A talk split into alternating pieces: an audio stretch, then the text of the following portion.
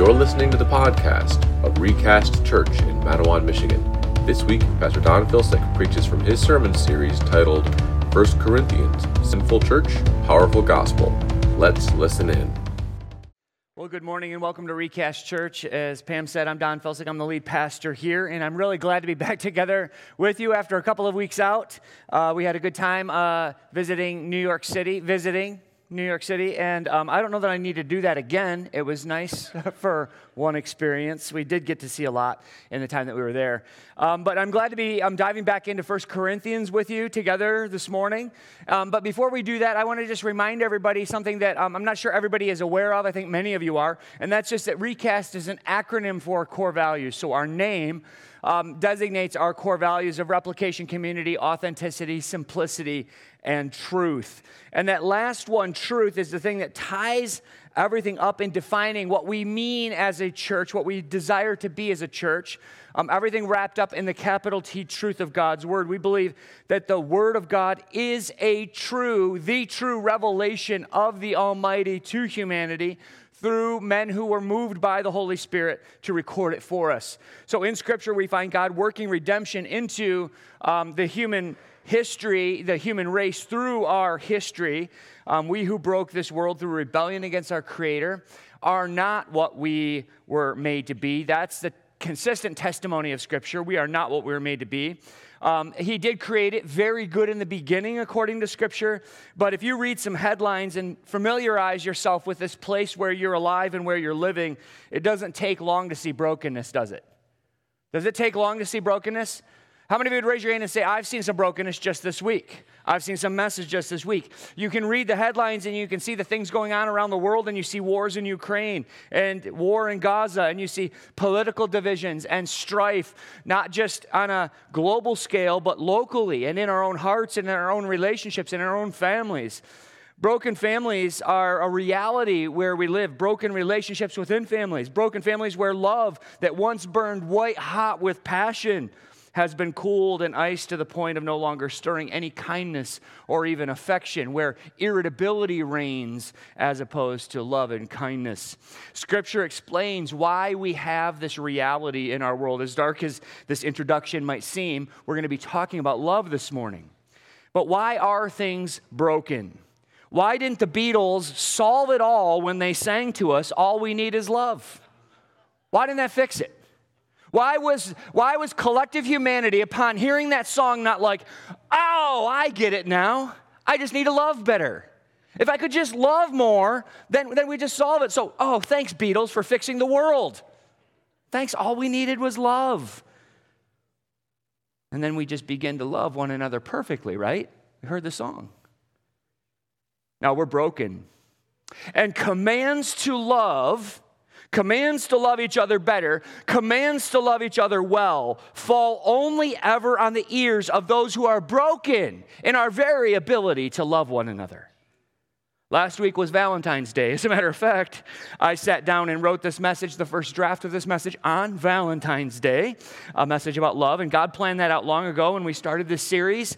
I didn't plan that out, but that this message would fall on this week of Valentine's Day, and I'd be here speaking about love. But at face value, I was deeply convicted this past week. I'm just letting this out there, and I hope that it passes along to you as well. This passage was used by God to correct a slide I could identify through the text within my own heart. If I'm honest with you, and I desire to be, I see seasons and patterns in my own heart, and I'm guessing that you do too. Do you see seasons and patterns in your own heart of the way that you're processing things, the way that you're working? And I can just confess to you that prior to studying this, I could see a sliding pattern of irritability and unkindness in my heart, in my own family. And I can certainly identify seasons and times of impatience. Anybody know what I'm talking about? You're going to leave me hanging on that one. Anybody see that? The irritability that rises up within you and unkindness, patterns of impatience. And then I was hit between the eyes with love is patient, love is kind, love is not irritable. Ooh.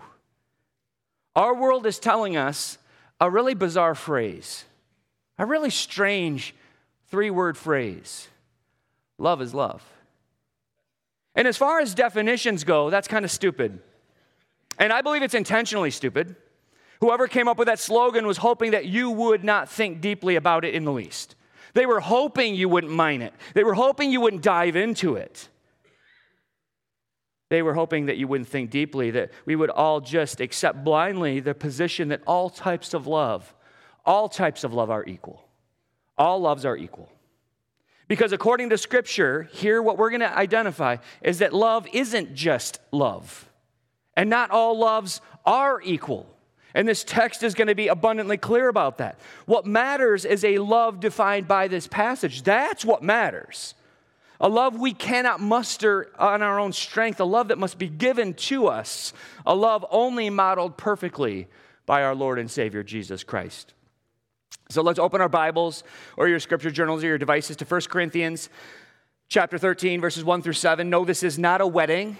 And this is about the only context in which you generally hear this read. But no, this is the gathering of God's people, the proper context for this to be read. 1 Corinthians chapter 13, verses 1 through 7, recast God's word to us as has gathered people here in this place this morning. 1 Corinthians chapter 13, 1 through 7. The words of God has revealed to the Apostle Paul, if I speak in the tongues of men and of angels, but have not love, I'm a noisy gong or a clanging cymbal.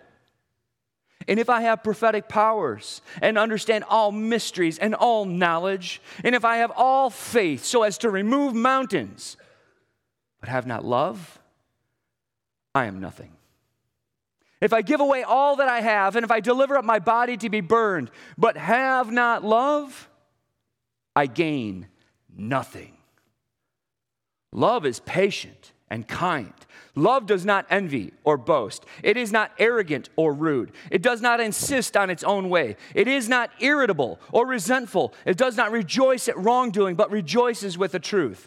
Love bears all things, believes all things, hopes all things, endures all things. Let's pray. Father, probably very few words are more confused in our culture than this word that is central to our text, the word love. Vital and central to our calling, vital and central to what you want to do in your people, vital and central to what you're calling each and every person here to grow more and more in the knowledge of you and more into your love that we then in turn turn out to others around us. Father, I pray that you might meet us in the point of conviction this morning, meet us at the point of encouragement this morning, meet us at the point of correction this morning, meet us at the point of hope this morning. Father, we love you. We desire to love you.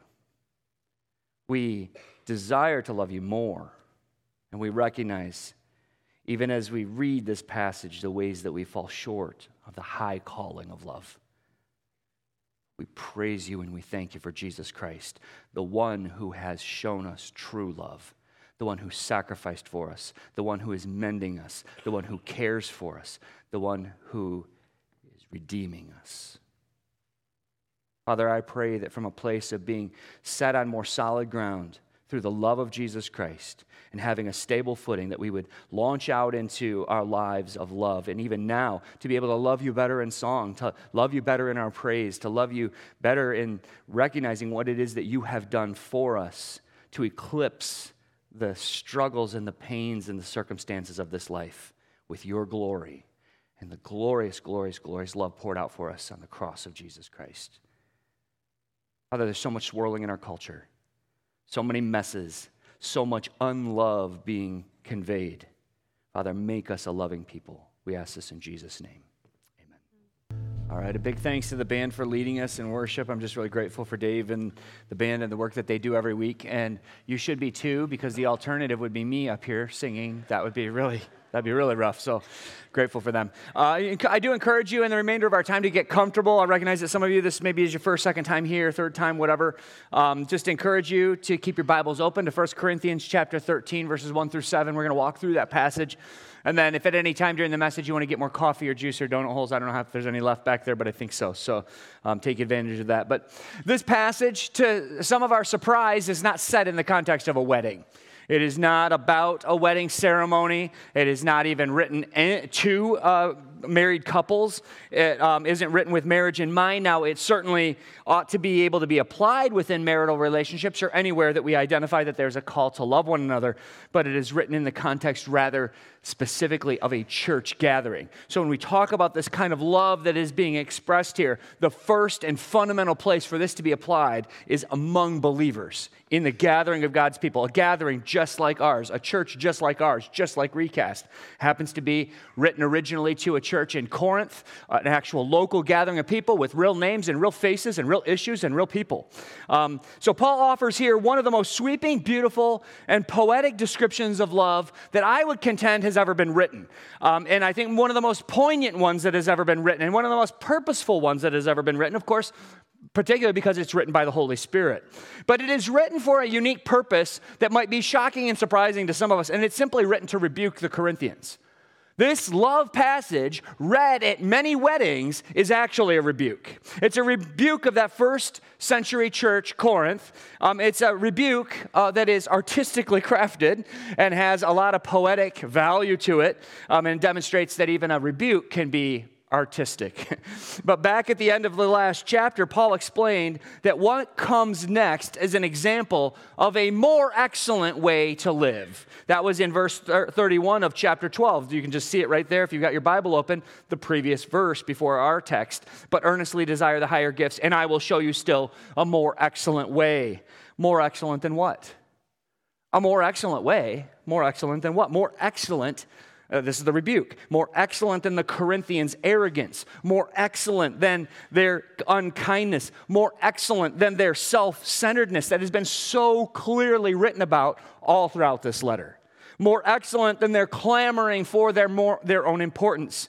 You see, in the most immediate context of this passage, the Corinthians thought that they individually, each one in Corinth, thought they were the most important. They were the most important in the body, the most gifted. They were competing with each other for head position. And those who had the more miraculous spiritual gifts thought themselves to be the most vital and most gifted and most important.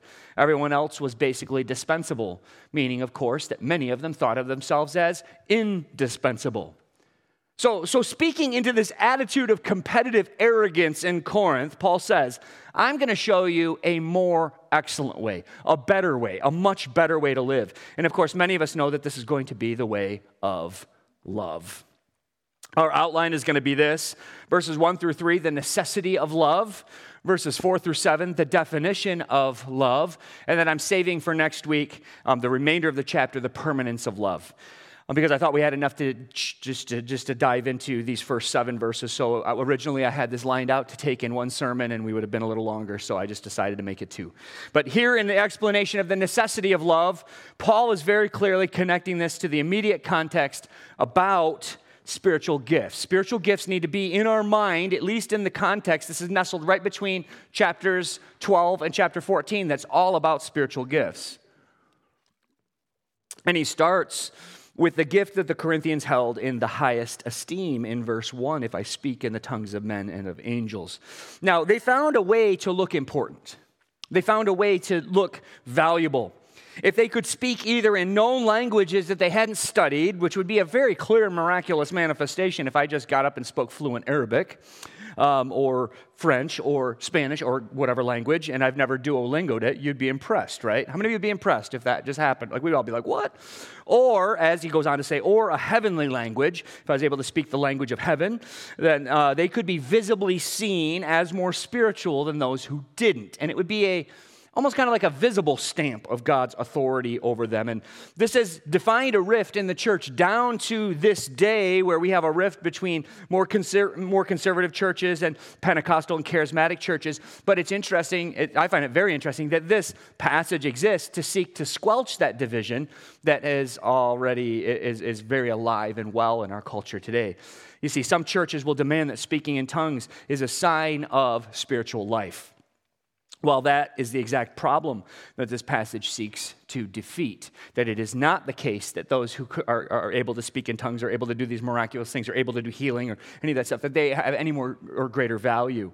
In any gathering where some have a gift of speaking in tongues and others do not, Paul will say that love must be the higher way. Love must be the operating system going on in a church. As a matter of fact, he will broaden this out to all gifts and activities done in the Christian life. It's not just about those more miraculous ones, but it's about anything that we might elevate as a gift and go, I'm better than you because I can fill in the blank. Verses, or because I have done fill in the blank, you'll see that by verse 3. But verses 1 through 3 basically boil down to the centrality of love. That's what we're getting at here. And it might be good to give a simplistic definition of love here in this text in order to know more precisely what we're talking about. What is that word that's used, love, all throughout this text? We're saying that has to fuel and ought to fuel our activities in the Christian life. So it'd be good to know exactly what we're talking about here at the outset. Love, the Greek word agape here in this text, has had a lot written about it, maybe even a lot spoken about it. Maybe some of you are familiar. How many of you, raise your hand if you've ever heard the word agape. You knew that was kind of a Greek word for love. You've heard that. It's almost kind of like a word that's been beaten to death, or like beating a dead horse in Christian circles. But it's defined by Gordon Fee like this, a commentary that I read this week. He's a New Testament scholar. He just studied. He speaks New Testament Greek. He knows his stuff, and he says this, agape is a state of being toward others in the way that God in Christ has been toward us. A way of being toward others in the way that God in Christ has been toward us. And if that sounds too theoretical, let's flesh that out for just a second here. Let's consider the way that God in Christ has been toward you. How has he been toward us? What kind of words would describe that? I would recommend some of these words, and there's many more, but how about rescuing? Does that work? Has he been that way to you, rescuing? How about caring? Has he been that? Yes. Saving? Yeah, sacrificing, nurturing, blessing, mending, and many other ing words, which we call gerunds in our language, right? Many other ing words. And after my study this week, I would also add this. This is vital for us to grasp, church. Studying the word love and studying the usage of the word agape throughout all kinds of both scripture and non-scriptural evidences of the way that word was used in that ancient time. Love is not merely an emotion. Now, I think you knew that, and I think people have told you, love is action, love is not feeling, blah, blah, blah. How many of you heard that? Love is action, not feelings. Well, that's not 100% true. It's not 100% true.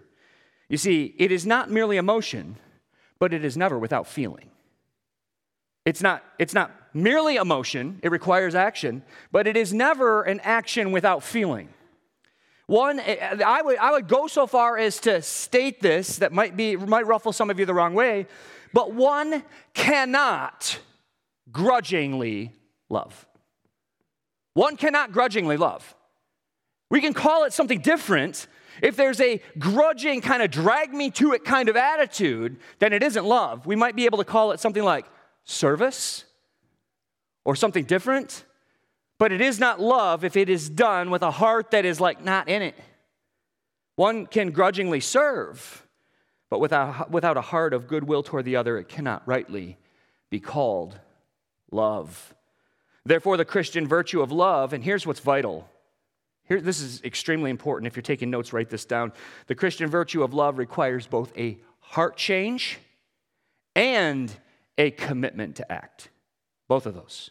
A heart change and a commitment to act. Love wants the good of the other and commits to act for the good of the other. Both of those must be present for love. When you do kind acts without heart, you are not loving. When you might be serving, but you are not loving. This elevates love to a unique thing that is brought to us in the gospel. There is no place in the world that love is better reflected than at the cross of Jesus Christ. He didn't go there grudgingly. He went there painfully. He went there that night before saying, if there's any other way we can show love, let's do that. But in finding that the Father said, there's really no other way to redeem them. This is the pathway that's set for us. Then he went there out of love for you and I. Amen? He counted the cost.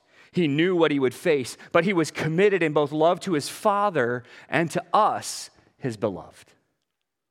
In defining love, it might be helpful to explain a fundamental flaw in the phrase that we see all over the place now. Maybe it's, I don't know, is this phrase about a year? Is it like so last year or something? Love is love. Are you guys still hearing it? You guys still hearing it? Love is love? I still see it from time to time. It, It's a phrase that our culture has invented. I don't know who the movers and shakers are. They made it up, right? Who are they? I don't know who these people are, but they make stuff up, and then it gets viral, and then it's on the internet, and it's everywhere, and then it's bumper stickers.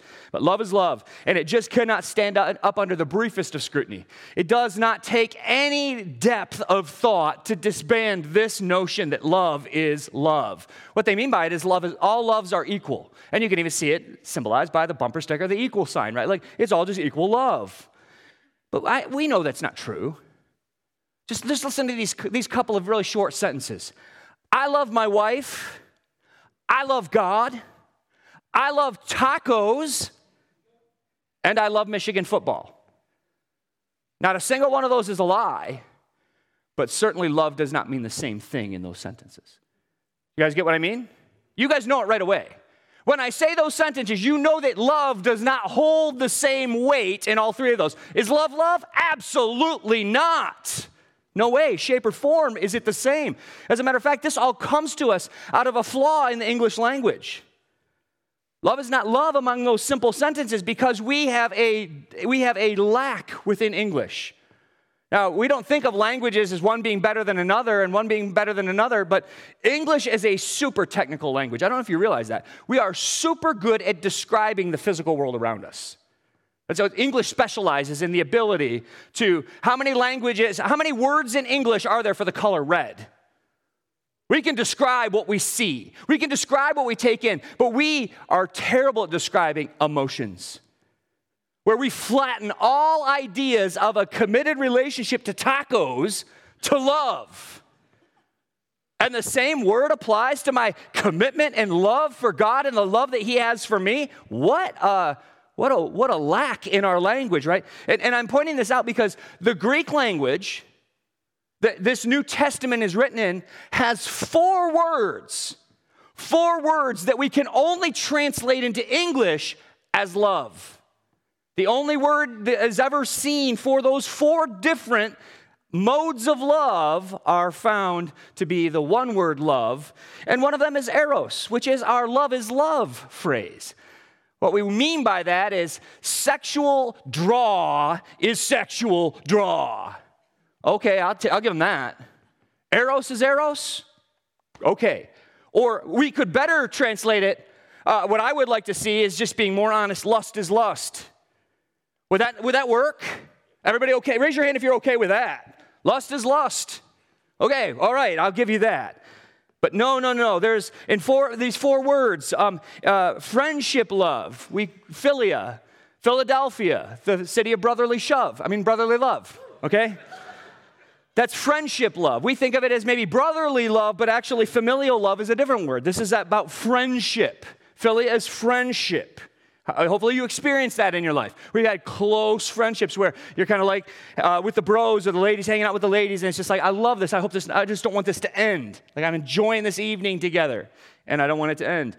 Erotic love is eros. I already mentioned that. A standard committed love, agape, kind of the workhorse love, word for love in the Greek language. And then there's storge, one that you probably never even heard of, and that's the familial love between brothers, siblings, parents, that kind of love, grandparents, all of that.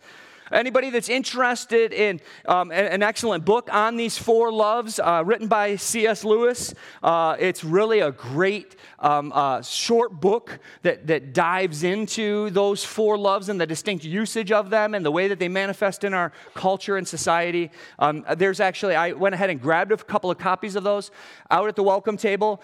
First come, first serve. There's four of them out there. It's available on Amazon. The price, there's a little donation envelope in there. We don't make money off of those books. It's exactly the cost that we paid for them. I just want to get good resources to you. So any of those books that are out there, I encourage you to look there regularly for resources. Those are things that we've decided we'd like to get to you. But that aside, there's four different words in Greek for love, one in English that causes problems. But our word throughout this text is a fairly common word for the standard committed love, agape. Despite a lot of fake scholarship, elevating agape as a unique word for God's love and reserved for a special, kind of like unconditional love or something like that. Agape is used all throughout the Greek world during this time for kind of just standard committed relationships. It's actually a word found all throughout there as that workhorse word for commitment to one another. And yet the definitions in verses 4 through 7 are indeed filling out the Greek word agape with beauty and lofty standards for the way it is to be applied among believers. From this passage alone, we're being called into a more robust definition of love.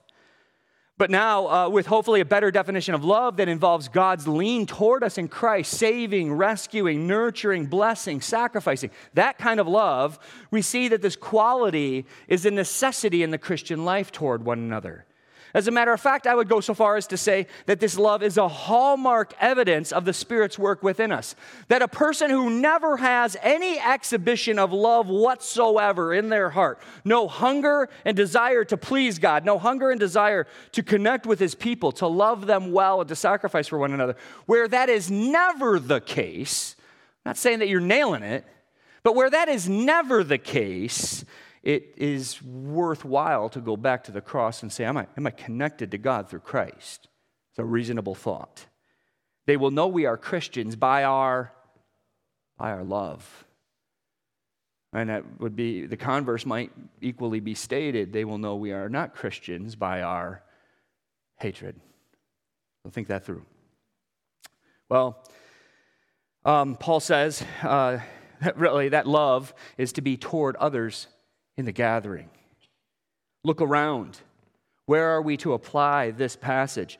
Not only to our marriage, certainly within our marriage, but not only to our family, but to our local gathering, to one another. Paul says if he speaks in tongues of men and angels, but doesn't have a lean toward God and others that has their blessing in mind, he is merely a noisy gong or a clanging cymbal. Now, cymbals and gongs can be a net positive in a musical score when played skillfully and in time, but I think Paul is picturing me with the mallets in my hand during a New York City symphony or something like that. It's not going to go well. I can tell you that right now. If I have to play that thing, it's going to be funny. It might go viral, as a matter of fact, as funny. But I am fairly confident in my own ability to destroy good music quickly with just a single gong or a single cymbal. I think I could ruin it. I think you give me one of those cymbals off of there on a Sunday morning, let me stand up here and bang on that thing, and I think I can ruin it for everybody. Do you guys know what I'm talking about? I could make enough noise. I could be loud, showy, think a lot of cowbell with the belly out, okay? Some of you know what I'm talking about. And I could take over the performance in an extremely negative way, okay? This is the one who speaks in tongues without love for others. And it apparently was happening frequently in Corinth, and I think it's happening in churches all around our world today. And a brief point about speaking in tongues here that is building to my defense of my definition of tongues that is going to be more robust in the next chapter because chapter 14 really dives down deeper into it. But the Jewish believed in an actual language of angels that they would have said, the average Jew during this time, when they hear the phrase tongues of angels, they would have said, I know what that means, the language of heaven. And that some are able to speak the language of heaven. And for Paul to use it here is either misleading to Jewish readers or there is such a thing. There either is such a thing as the language of heaven, the language of angels, or he's misleading the Jews who are listening to this. And I say it would be misleading because some scholars believe, and especially from a conservative cessationist, there are no speaking in tongues anymore. There's no miracles. There's none of this stuff. They would understand this to be merely using the tongues of angels as a metaphor for really good talking. Somebody who uses the tongues of angels is just good at talking. I don't believe that. I believe that that would be misleading to his audience because that's not what they would have heard it as. They would have heard it as a literal tongue that is not understood or apprehended by people listening, but is actually a language of heaven or angels. When they read tongues of angels, they knew what he was talking about, an indistinct prayer language that many in Corinth had experienced. Now, I think verse 1 shows both sides of one gift, a gift that's labeled as one thing, but it has two facets to it. And some of you only have the one facet in your definition. And I've had some of you interact with me over the last couple of weeks, write me in about my last message on this and kind of try to seek to correct my definition of either prophecy or tongues. But what I think is very clear here, some could speak in the known tongues of men. Like if I speak in tongues of men, what's he getting at there? Like on the day of Pentecost. I think that's a facet. That's one prong of a two-pronged definition of speaking in tongues. They spoke fluently in languages that they hadn't Duolingoed at all. yet as a gift of spreading the gospel, declaring the gospel to somebody in a language you've never learned. That would be pretty impressive. But the second is going to be the emphasis in the next chapter, the second prong of the definition, and it appears to have been quite common in Corinth. This was a heavenly language that was quite clearly applied, specifically, privately, was to be applied, rather, privately in prayer.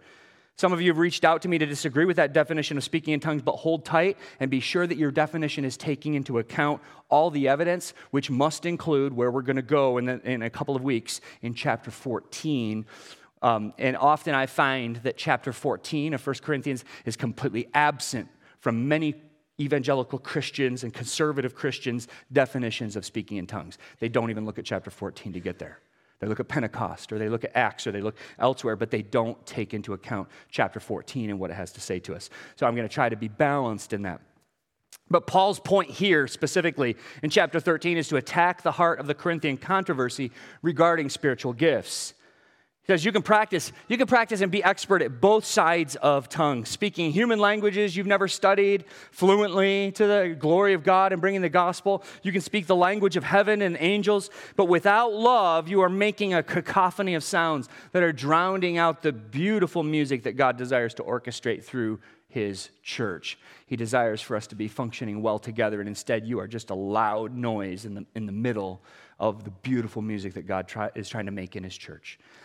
Second, in verse 2, he covers two more spiritual gifts, prophecy and faith, and he uses the extremes of those two verses to say, you could have the most amazing and powerful expressions of those two gifts, but without sacrifice, without kindness, without patience or love toward others in your gathering, you are nothing.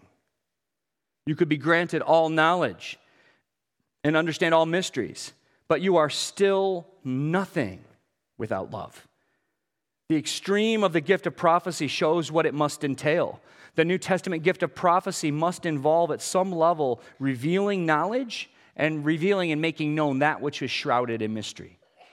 Those must be components, because here's the extreme: knowing all mysteries, knowing all knowledge. You could have it all revealed by God to you and know the inner workings of God as it's revealed by him, and you could speak it and be given a message to everybody about all this knowledge and wisdom, but without love, you're nothing. And as for faith, you could be a literal mountain mover. You could go all Yoda, not with the force, but with the power of the Holy Spirit, moving a whole mountain.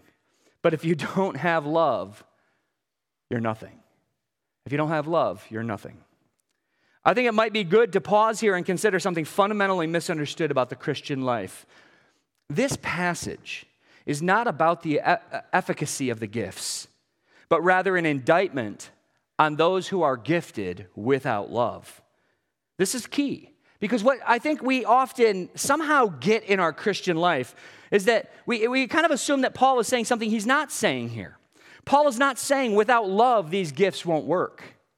Is that what he says? Without gifts, you won't be able to move mountains. Without love, you won't be able to move mountains. Without love, you won't be able to prophesy. Without love, you won't be able to speak in tongues. You won't be able to do any of these things. No, love is not the ignition switch of the gifts. In other words, how do we make sense of people who are both gifted and unloving? Anybody meet somebody like that? Both gifted and extremely unloving. Some of you are working for somebody like that, right?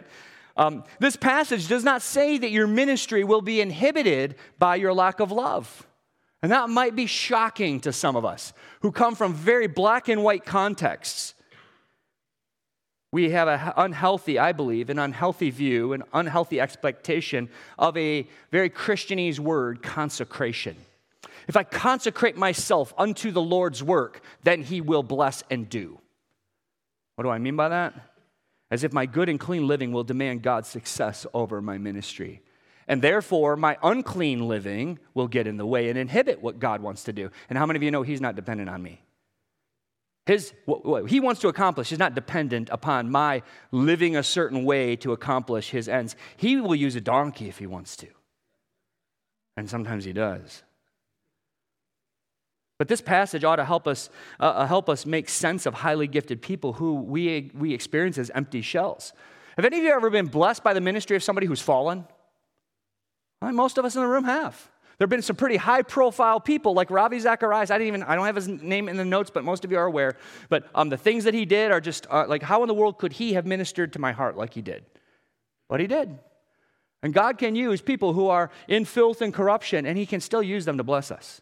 And that's a category that we have a hard time wrapping our minds around, but it's all over Scripture when you start to open your eyes to see it. Because he's not dependent on me. He's not dependent on my holiness to accomplish what he wants to do in this world. Amen? I mean, that doesn't mean that I don't want to lean into holiness. That doesn't mean I don't want to walk with him. That doesn't mean I want to walk more closely with him. I want all of that. But I find it interesting that we so quickly assume that the proof of authenticity is found in the results. If God's blessing the ministry, they must be doing okay. False. The proof of God's presence by his Spirit in a human life individually is love, joy, peace, patience, kindness, goodness, faithfulness, gentleness, and self-control. That's the sign. He can use somebody who doesn't have those things. Now, we might be tempted to think that God can only give gifts to those who are worthy. And I would refer you to just a simplistic story from the book of Judges. Samson spends the night with a prostitute. What? No, that's the context. Spends the entire night with a prostitute in Philistine territory. He awakens in the morning, and he's locked in the city, and he's being hunted by the Philistines. They're probably not going to make a movie out of it. Well, if Hollywood gets it, they will, but. And the Spirit comes upon him in the morning, and he tears the city gates from their hinges in the power of the Spirit, carries the city gates up the hill, and escapes with the Spirit's power. Talk about a night of consecration. That man was not up fasting and praying for the Spirit to fall on him. God can bless and do what he wants to do when he wants to do it. Amen. How many of you are glad God is sovereign? He can use donkeys. He can use Samson. And he does. My point, God's power to use us is not equal to his endorsement of us. And we get that wrong in our minds. And we value these men. And we lift them up. And we put them on pedestals. And we platform them only to find that they're made out of the same stuff as us. Instead of striving for results, church, instead of striving for flashy signs and wonders to validate ourselves, we ought to instead strive for the more excellent goal that's being held out here. A more excellent goal of faith, hope, and certainly in this passage, love. And we seek to love not out of a desire to twist God's arm into blessing us with success. We love because it flows out of the salvation we've been given by him at the cross. Amen?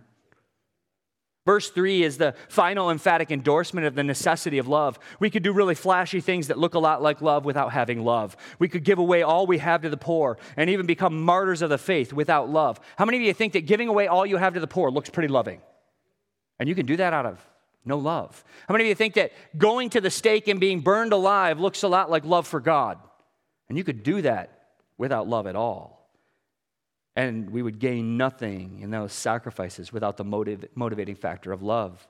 Actions themselves, in other words, do not please God one iota. Rather, actions produced by a changed heart that loves him, that's what pleases God. Well done, good and faithful servant is not granted to everyone who has done good things. Some will stand before Jesus listing their very impressive actions. We cast out demons. We did all these miracles in your name. And he will say, I never knew you. Why did he never know them?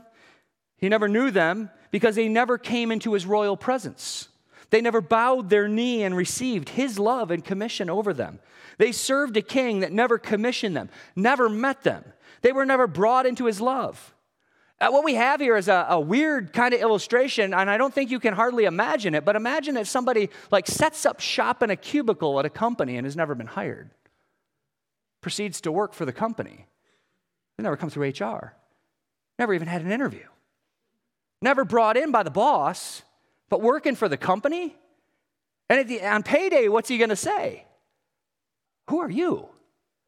Standing in line to get a paycheck, who are you? We never hired you. You never came in.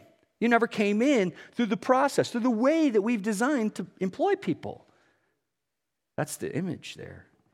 the pathway to a productive, blessed, loving Christian life, the way to become something, the way to gain is through accepting His love and His forgiveness, coming through the channel of Jesus Christ, coming through faith and trust in Him. And how do I know that I stand in His forgiveness? What gives me hope as a broken person who does not love perfectly? It's simply this, that I have a bent in the operating system of my heart to want to love God, to want to love others. I hunger and thirst for righteousness. It's what I desire. Do I do it perfectly? Absolutely not. Do you do it perfectly? Absolutely not. But I have love growing in my heart for Him and for His people. The necessity of love in these first three verses is not a necessity to effective ministry, not as a way, like if I love enough, then my ministry is going to flourish, then I'm going to be good, then I'm going to be better than everybody else.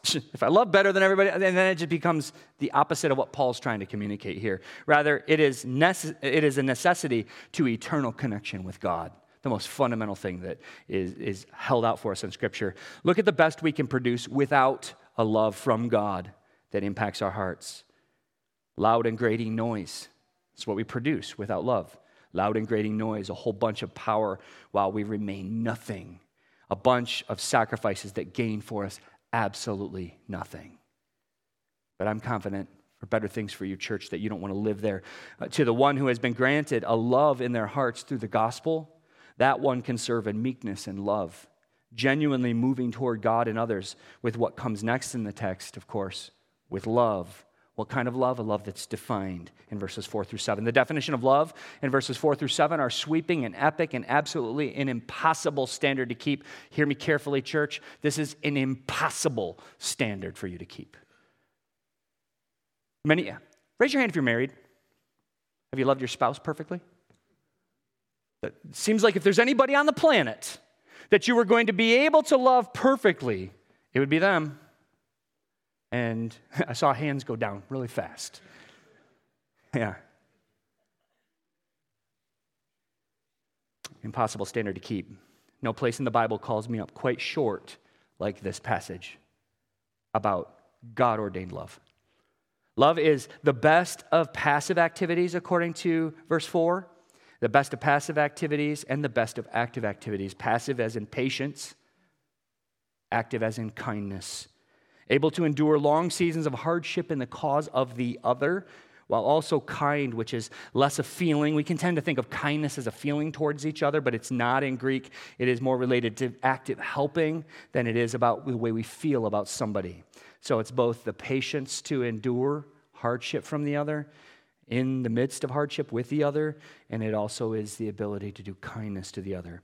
And one feature of this extended definition of love is that most of it is couched in negatives. Love does not. It's interesting because it's part of that rebuke that I was talking about earlier. It's intentional. By stating it this way, Paul gets to use some of the very words he has used to identify their bad behavior earlier in this letter. So by couching it in negative, love does not fill in the blank. He's filling in those blanks with some of the very things that he's told them they're doing. Love doesn't do all these things that you've been doing, Corinth. Love never desires harm to come to another like envy does. Love doesn't boast. It's not out tooting its own horn. It's not puffed up with arrogance or pride. Love doesn't behave shamefully. The word rude in the English Standard Version in verse 5 misses a bit of the crass part of this Greek word. And I can understand why some translators shy away from that which is crass, but it is used for shameful or disgraceful activities. That's what the word rude means here. Love is not producing shameful or rude or, shameful activities. In this sense, it prohibits under this definition of love a lot of shameful activities that factor under our modern definitions of love today.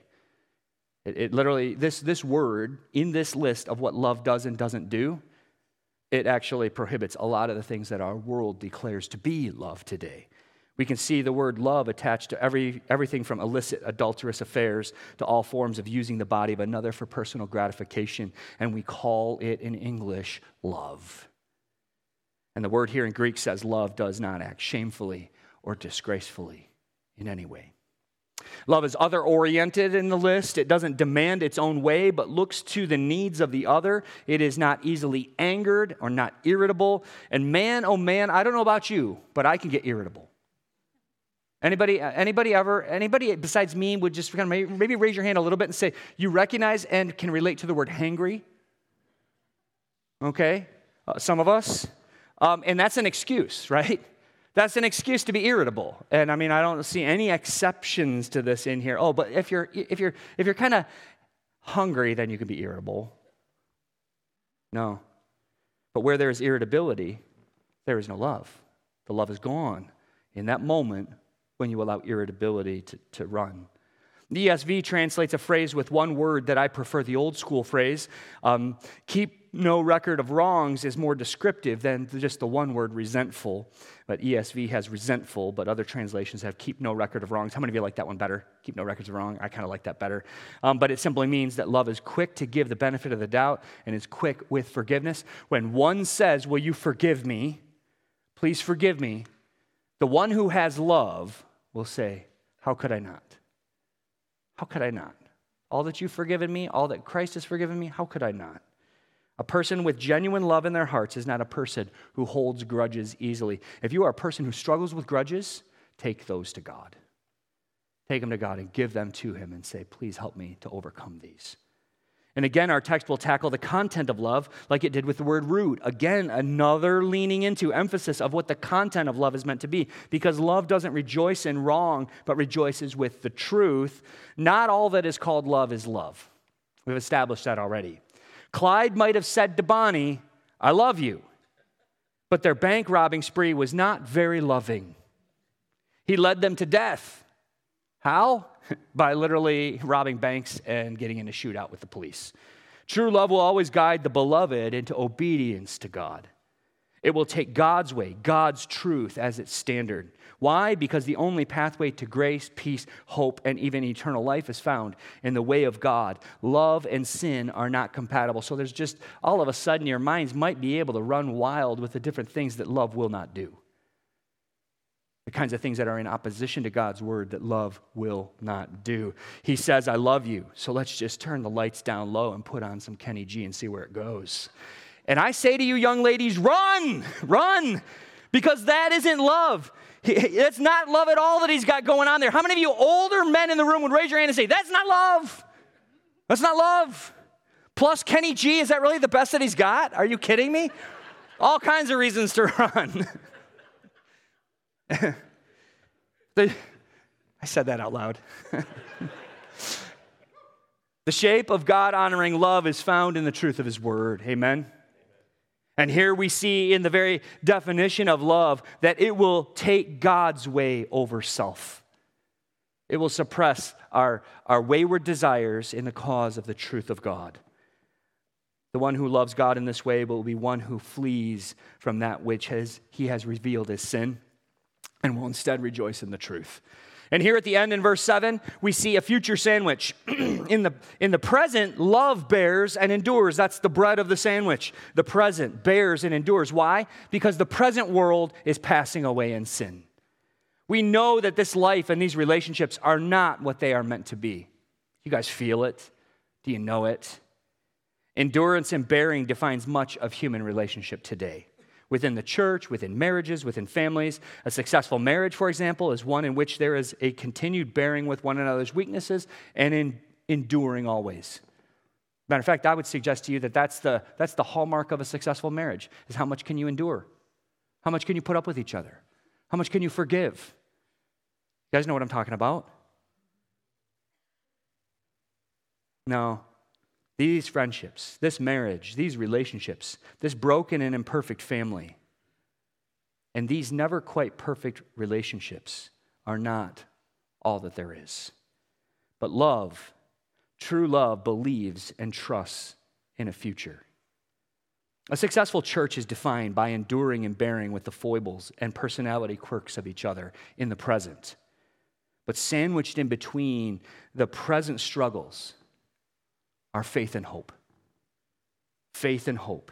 These two golden gems are nestled into love this way. Love has faith and hope that this is not the end. Amen?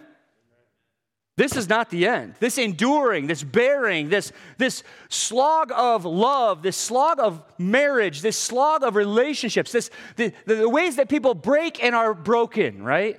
The way that we break others and are broken. That's not all there is. Love, true love, believes and trusts in a future that is infinitely better than this one, a place where love is the rule and not the exception. That's where it's all going for those who are His. One commentary I read this week left me with a very dissatisfying assignment. It suggested that we read verses 4-7, replacing the word love with our own names.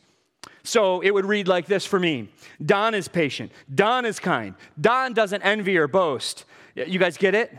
So try it. I encourage you, put your name in there and see how far you get down the list before you are lying. And I'm telling you what, in all honesty, Don is patient. I just lied. I am not always patient, not at all. It's a convicting exercise, right? And if left to that, all we walk away from this is despair, hopelessness. I can't meet this standard. I can't get past point one. I can't get there. Leaving the exercise of that leads our hearts in a very wrong direction. I will despair in hopelessness if this passage and this message is left as an assignment. I have never loved anyone perfectly. This standard is so high that we ought to be broken on it. This list ought to break you. But you're getting it wrong if you are left from this message with an assignment to go start loving others better. That's not the message. Don't go out from here and pretend, church, that you can do this. Go out here curious. If you have no love and absolutely no shred of any of these things in your life, don't assume His Spirit is alive in you. Instead, throw yourself on the mercy of Jesus Christ and ask Him to forgive you and to set your feet on a trajectory of love from Him to others. And this is where I recommend a different activity for those who are in Christ. Put Jesus' name in place of love in this passage instead. Jesus is patient. Jesus is kind. Jesus does not envy or boast. Jesus is not arrogant or rude. Jesus doesn't insist on His own way. He is not irritable or resentful. Jesus does not rejoice in wrongdoing, but He rejoices with the truth. Jesus bore all things, had faith through all circumstances, hoped in all things, and He certainly endured all things for us. Bow before Him in acceptance of His love for you, and keep doing that. Keep fanning into flame within you that love by coming to the only source of true love. He died for us. He loved us. He died for us. He loved us. He died for us. He loved us. Not merely as a model of love, but as the one who has shown us true love. He has been patient with me. He has been kind over me. He has not wished harm to come to me. He has been humble toward me, kind beyond measure, not demanding His own way, not irritable, even as He paid for my sins there on the cross. He has kept no record of my wrongs. He indeed bore all things for me. He believed all things for me. He has hoped all things for me, and He has endured all things for me. If you think that way, there's hope. So come to the tables to celebrate His sacrificial love poured out for us. If Jesus is your Lord and Savior and you've been captured by His love and you're at peace with others here, let me encourage you to come to the tables during this next song. Grab a cracker to remember His body broken for us. Grab the cup of juice to remember His blood shed for us. And then take hope in His love and the power of that love to transform your heart. Keep coming back to the gospel as often as necessary to feel the freedom bought by His love for you. And let His love be the guide into your relationships in this next week. Let's pray. Father, I thank You for Your love. I thank You for hope that in the love of Christ, we can be transformed and changed. We thank You for the symbol of His love as we come to these tables, that You would be glorified and honored in our midst as a congregation, and then in our families, and in any relationships that You have given us in which we are called to establish this move toward others, this kindness toward others, calling them to come to the source of all love. I thank You, I thank You, I thank You for this congregation and for the love expressed over these many years, and I ask that You would continue to do so through us. In Jesus' name, amen.